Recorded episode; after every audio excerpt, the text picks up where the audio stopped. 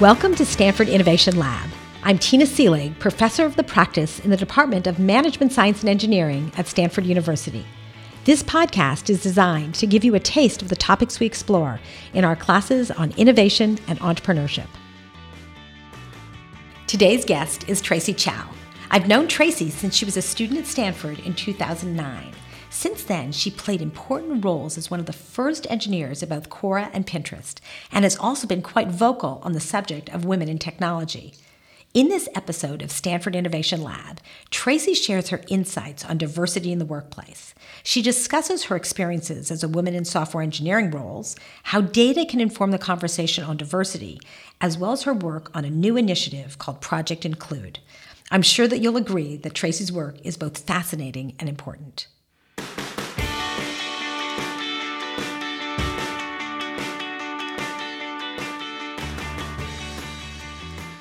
So, Tracy, it's so wonderful to see you. Thank you so much for joining us for this discussion. Yeah, I'm so excited to be here. Thanks for having me. So, maybe you could share with everyone else. I've been following your exploits for the last few years. Maybe you could share with the audience uh, what you've been up to since you graduated from Stanford. Sure. So I graduated from Stanford with degrees in electrical engineering and computer science, so kind of the standard tech story.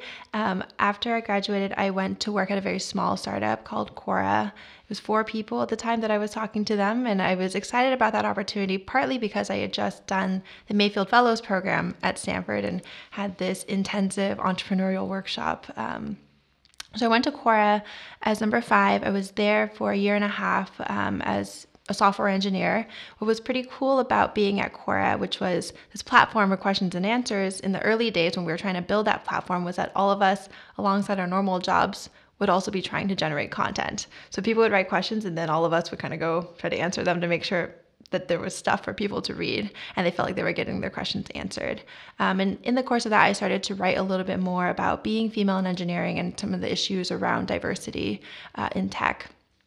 After Quora, I went to Pinterest, uh, which was also a very small startup at the time that I joined. Uh, when I signed my offer, there were eight people there. Wow. I was very excited to join a small company again. Um, what's a little bit funny is at the time that I left Quora, they were about 30 people, and I felt like it was getting big, and I was excited about joining a much smaller company. So I went to Pinterest again as a software engineer. Um, it quickly grew to surpass the 30 people that I thought was kind of a large size.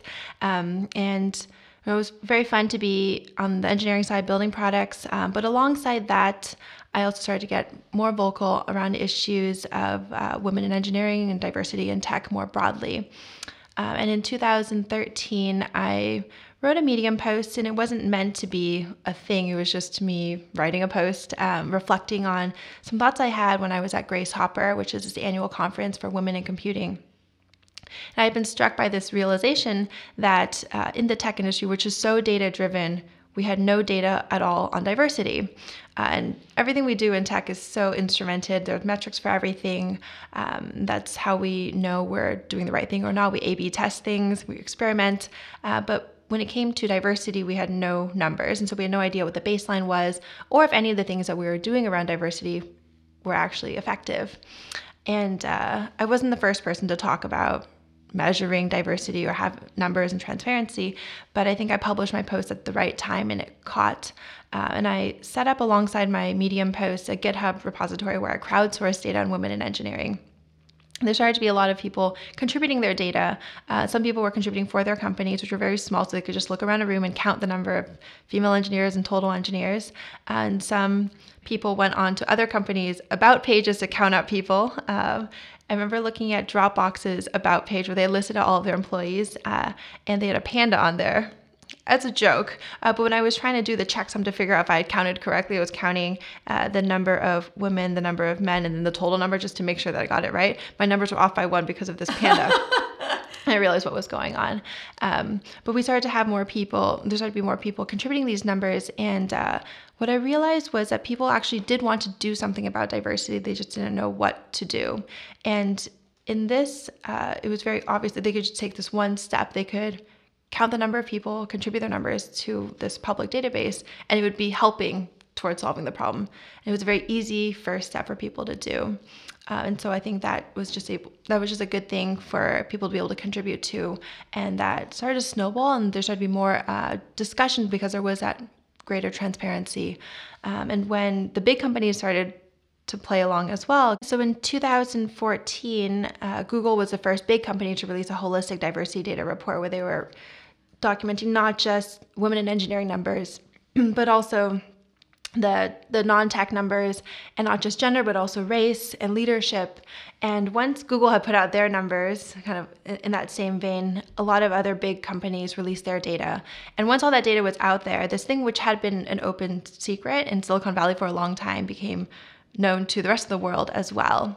And so it entered more of the national conversation. Um, even the white house was talking about it and it became a really big topic of conversation when people realized that these companies that were producing technology and products that everyone is using were so not representative in their workforces of the people that they were trying to serve so this is so fascinating. I mean, obviously, this this snowball effect, uh, and when you asked these questions at the right time, when people were ready to start addressing this, was there something in your life, in your work experience, that actually stimulated you to write about this? Obviously, you are a woman in engineering in the workforce in Silicon Valley, but were there examples of things that happened to you that made you really clearly aware of this challenge?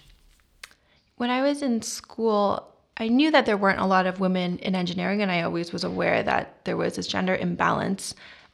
But back then, I didn't think that there was anything to be changed. I just accepted it, that that was the way that things would be.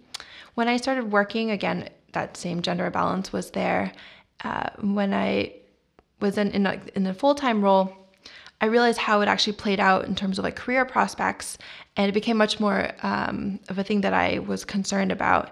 And when I was starting to work and go, going to industry events and meeting people, I became very painfully aware of how differently women were treated. Um, and back in school, it wasn't nearly as obvious. We were all taking the same classes and we'd be all doing the same assignments. Um, but when I got to the workplace and people were getting different assignments and getting different opportunities, I started to become aware of why it really mattered for me. Um, and I had a number of instances um, out at different industry events, people who uh, would ask if my role was to photocopy things when I said that I worked at, at some startup. Um, and people who would say things like, you're too pretty to code. Uh, and none of these things were that significant in of themselves, but added up, there was this whole tone that I didn't belong as an engineer.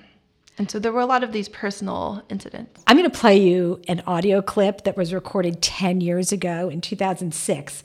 It's John Roos, who was a partner at the time at Wilson Sonsini, and then he went on to become the American ambassador to Japan. And he basically is saying something that I know I heard all the time is that no, no, no, Silicon Valley is a meritocracy. You know, anyone who has a great idea can put their idea forward, and nobody's looking at any aspects of, uh, you know, their, their race, their gender. Uh, so tell me what you think of this.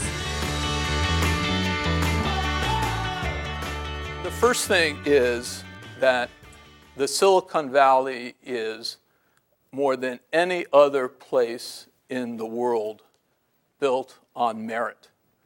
It is built on merit, and interestingly enough, and you may find this hard to believe, but it is built on diversity.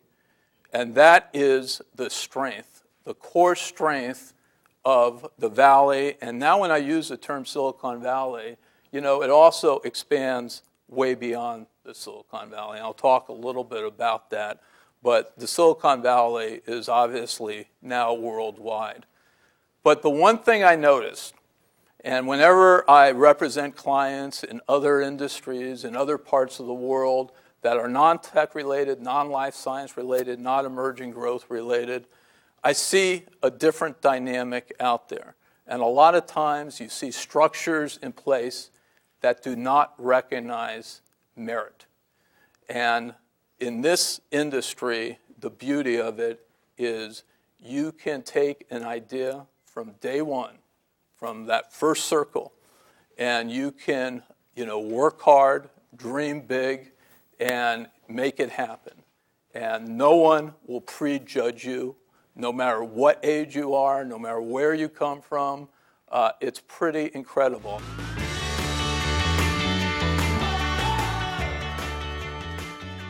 So, what do you think about this? I know I was told this all the time when I entered the workforce. You know, how do how do you reconcile when people in leadership positions say this with the types of experiences that you had? I think Silicon Valley is aspirationally as John describes that aspirationally it is meritocratic and diverse. If you look at the actual data, that is not exactly the case. And so you would assume if Silicon Valley were truly meritocratic, that the people who are in leadership roles and succeeding and just generally represented would reflect the broader pools of talent that are in the economy. Uh, when you look at leadership in tech companies and is largely white and Asian male, then to reconcile that with a meritocracy, you would have to believe that white and Asian men are just better than everybody else at everything, or perhaps it's not actually a meritocracy. When you look at other numbers around engineering, for example, uh, it's pretty well known now that Silicon Valley companies don't have a lot of Black and Latino or Latina engineers. And some companies will say that it's because there's a pipeline problem, that there aren't enough people who are graduating from these programs. But if you look at the graduation rates of Black and Latino and Latina students from computer science programs, they're more than twice the percentages that are represented in tech companies. So there are pretty big drop offs there. Uh, and it's very difficult to reconcile all these notions of meritocracy. And I think in the last few years, Silicon Valley has least come to recognize that we may not be as meritocratic as we would hope. So, are there some organizations that are doing this well? Are there some we can look at as role models and, and learn something from? That's a very good question. I think all companies have a long way to go on that front. Um, within the tech industry, I think my former employer, Pinterest, was doing a pretty good job. We had a long way to go as well, but we were at least very honest about where we were and putting out our numbers and also committing to goals. So in the last few years, we started to see that just putting out numbers wasn't enough. Just having metrics doesn't mean that you're going to make the metrics move in the right direction.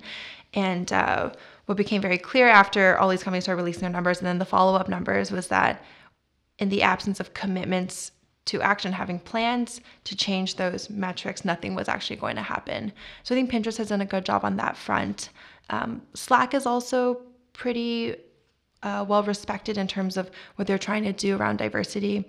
Their CEO, Stuart Butterfield, who is a white man, um, has been very vocal in supporting issues um, around diversity, around women's issues, also Black Lives Matter. And he's not afraid to be out there and use the platform that he has to try to uh, bring light to these issues um, and, and be a strong voice and calling out people when they're saying things that don't make sense.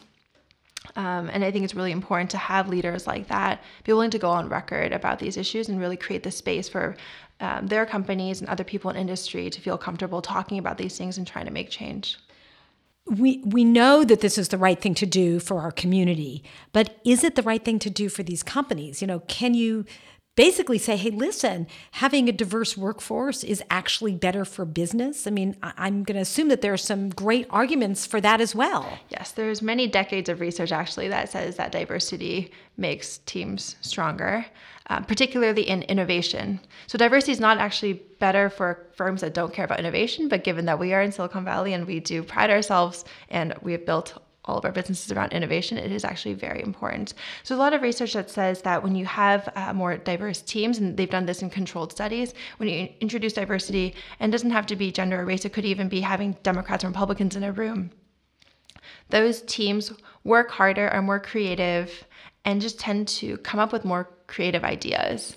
In fact, let me play you a little clip from Judy Estrin. She is a serial entrepreneur, and her discussion in this clip is about um, cognitive diversity. And I think that's what you're bringing up. So I'd love to get your thoughts on this. innovation is no longer about a person inventing in a garage.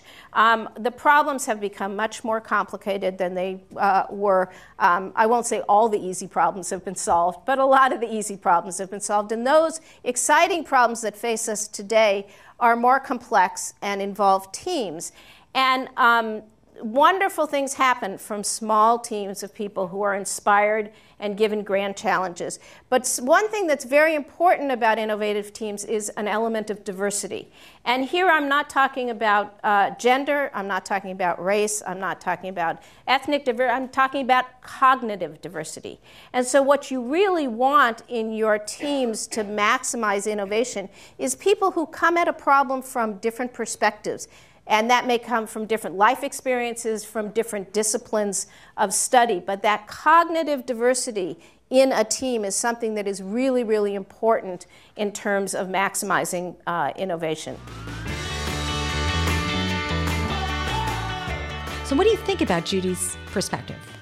I completely agree. Uh, so, it is very important that diversity is not just measured on these external characteristics like race, and gender. And the reason why we do fixate so much on them right now is that those are the things that are easily measurable. So we can at least look at our workforce demographics and say whether or not we have diversity there.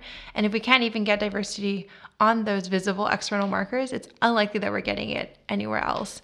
But ultimately, those are just proxies for the sort of cognitive diversity, experiential diversity that she's talking about in that clip, which is what we want people who represent these different ideas and backgrounds and perspectives to be in the room participating and, and sharing all of that.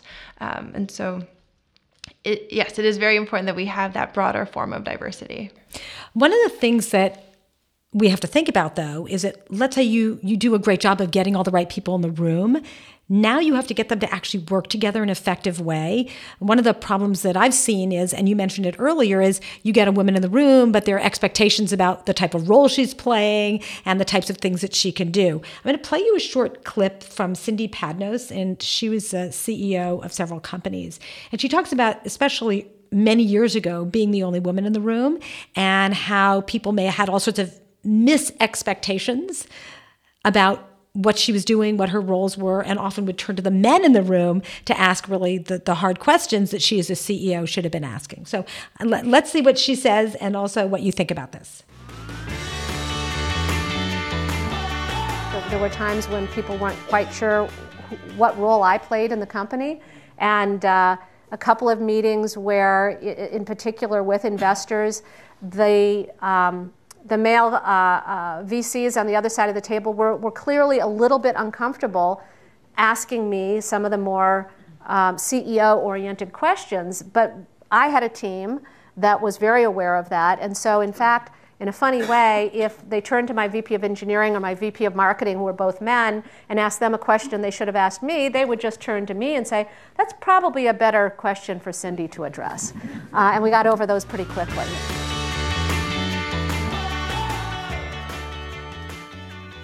So this is an interesting issue. You know, once you get in the door, how do you get people to treat you like the leader you are? So that's part of why now a lot of um, the discussion around diversity is not just diversity, but diversity and inclusion. It's not just about getting people into the room, it's also about building the inclusive environment that allows people from different backgrounds to be successful.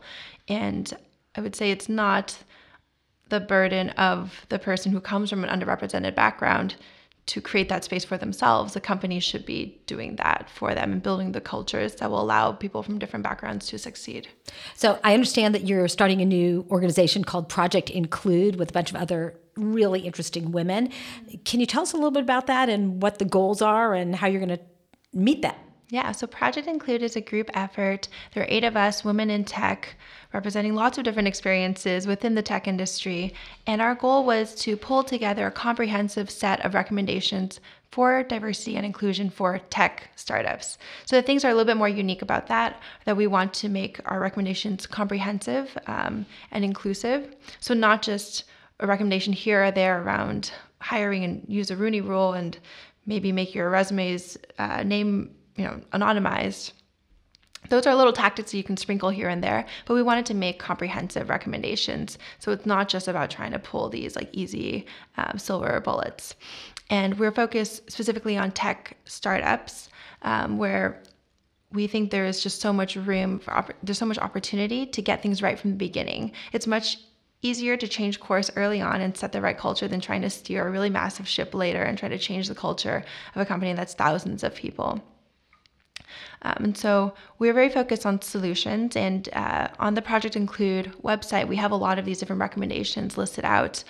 And in order to put these uh, into practice, we're also running a couple of programs uh, affiliated with Project Include. One is called Startup Include, and one is VC Include. And for Startup Include, we're asking that the companies in our cohort commit to uh, metrics that they're going to share with us as a, a third party. Uh, and they're going to try out some of these different recommendations that make sense for them and report back on their metrics after three months and after six months so we can see which things are actually working or not. So it's this uh, way of sharing, almost like in this open source model that's so popular for software, where as a community we're working together to figure out what works and what doesn't and share that collectively. And so for the companies in our cohort, they'll be giving us these metrics and we'll be able to aggregate them and then produce statistics around them to say, well, this is where the median is. Maybe this is like the 25th quartile and 75th percentile or the different quartiles and percentiles so people will understand what the benchmarks are for these different stats. Um, and so this is kind of a nice solution because it means that the companies that are participating don't have to disclose all of their data but they're still contributing towards producing benchmarks for industry. And VC include is where um, the VC firms will recommend to their portfolio company startups to also collect and share this data with them um, and then with us as Project Include. This is all really interesting looking at what the companies can do, but what can those groups that are underrepresented do to make themselves um, more attractive um, and to get in the door or to negotiate well for themselves. And, you know, one of the things we know is that women often don't ask for the things they want. Um, in fact, I'm going to play you a clip in a second from Stan Christensen, who teaches negotiation at Stanford. And he gives these wonderful examples about how men and women differ in just even the way they negotiate for themselves when they're actually being offered a job.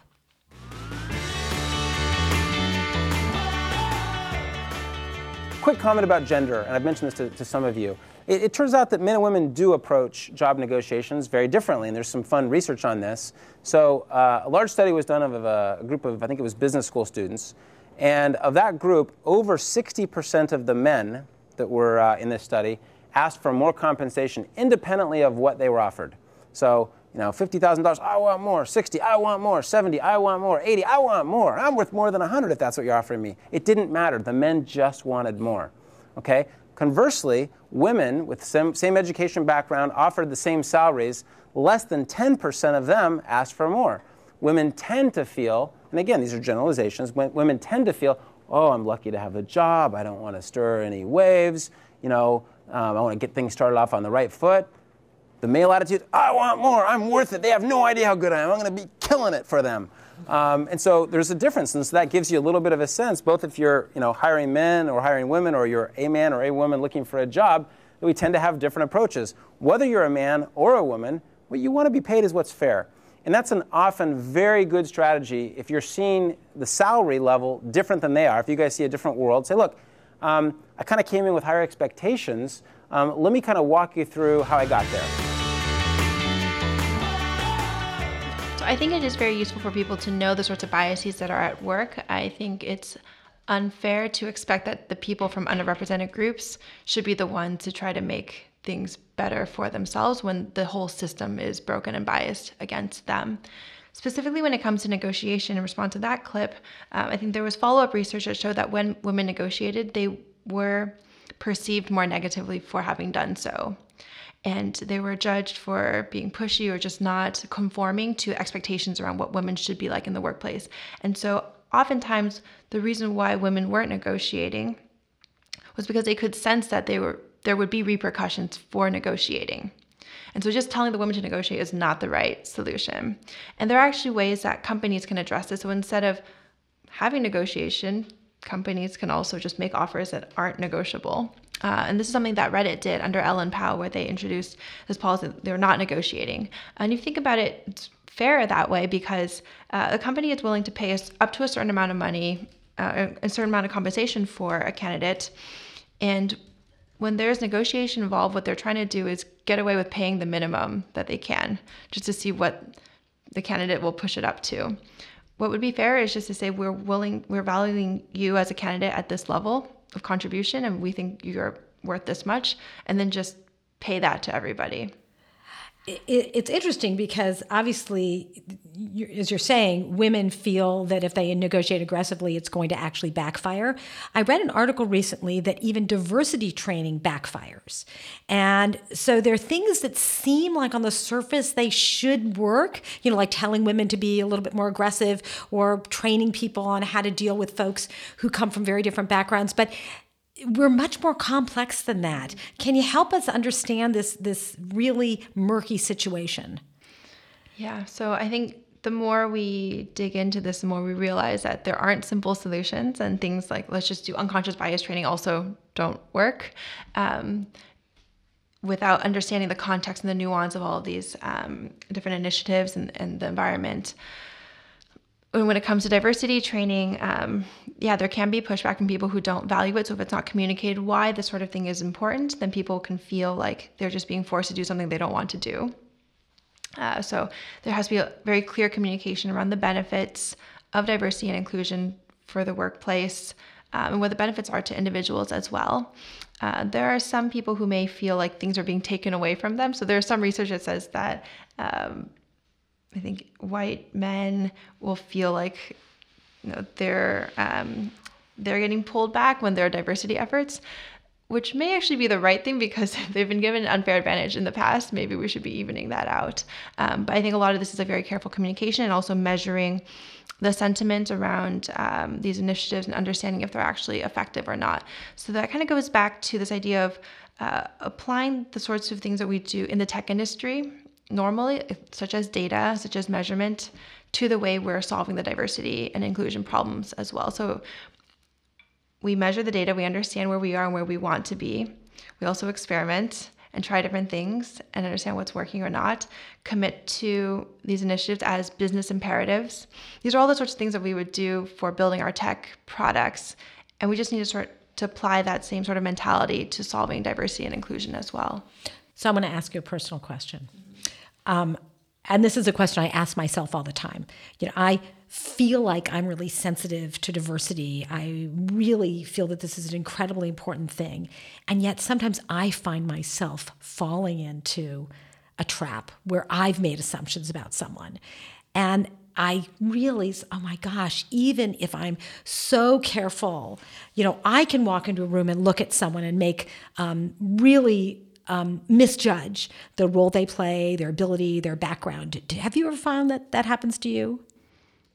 I think it has happened. I tend to be very um, cognizant of the biases. Like I just keep thinking about it all the time. So I'll walk into a room, I might see I might see a woman or I might see um, someone who's black or Latino or Latina and think they're probably not an engineer just based on probabilities, but I'll keep gut check. I'll just keep checking myself like, well, I wouldn't want someone to just walk into a room and assume that I'm not an engineer because there aren't as many female engineers. So I'm, I'm always having this internal dialogue around that. Um, I think it is very natural for people to have these biases and um, to succumb to them. But I think what's important is that we're constantly trying to improve and understand um, the people around us and build that empathy. Uh, so one, of the things I, I like to do um, I, I love Twitter as a platform. What I like to do is just go find people who are very different from me um, and represent these different perspectives and viewpoints and follow them and see what they're talking about, understand where they're coming from, and learn more of their stories and how they think about things. And that just really helps me to keep growing my understanding of other people's perspectives and positions uh, and, and that whole world around me.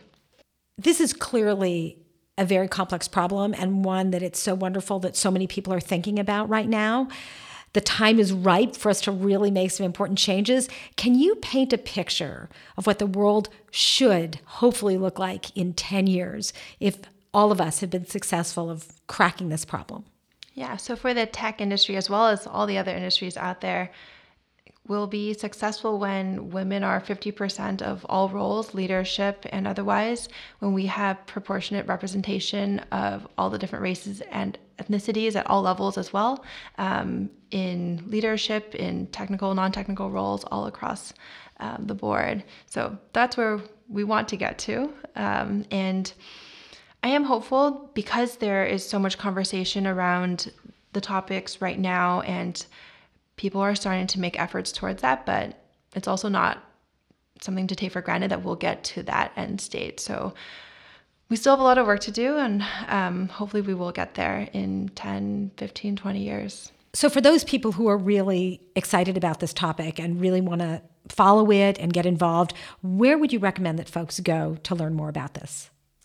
So I have to plug Project Include, which uh, I'm a member of. So Project Include has a lot of resources on the website. That's projectinclude.org. We link to a lot of other resources and organizations that we think are doing great work, and we also try to share articles and resources on the Facebook and Twitter accounts of Project Include. Great. Well, thank you so much for helping to bring this really important topic to all of us. It's something I know we all should be thinking about every day. And I know that uh, your insights you've shared have certainly had an impact on me. Thank oh, you so much. Thank you, Tina. This podcast is brought to you by Stanford eCorner and the Stanford Technology Ventures Program, the Entrepreneurship Center at Stanford School of Engineering. Our Innovation Lab story producer is Deanna Badizadegan, and the technical producer and editor is Eli Shell. Our digital solutions manager is Sarah Kahn, and our software developer is Davor Senkovic. Our designer is Daniel Stussy, and communications and marketing are led by Mike Pena and Monica Jort. You can find additional podcasts, videos, and articles at ecorner.stanford.edu, including our acclaimed Entrepreneurial Thought Leaders podcasts. And don't forget to follow us on Twitter at eCorner.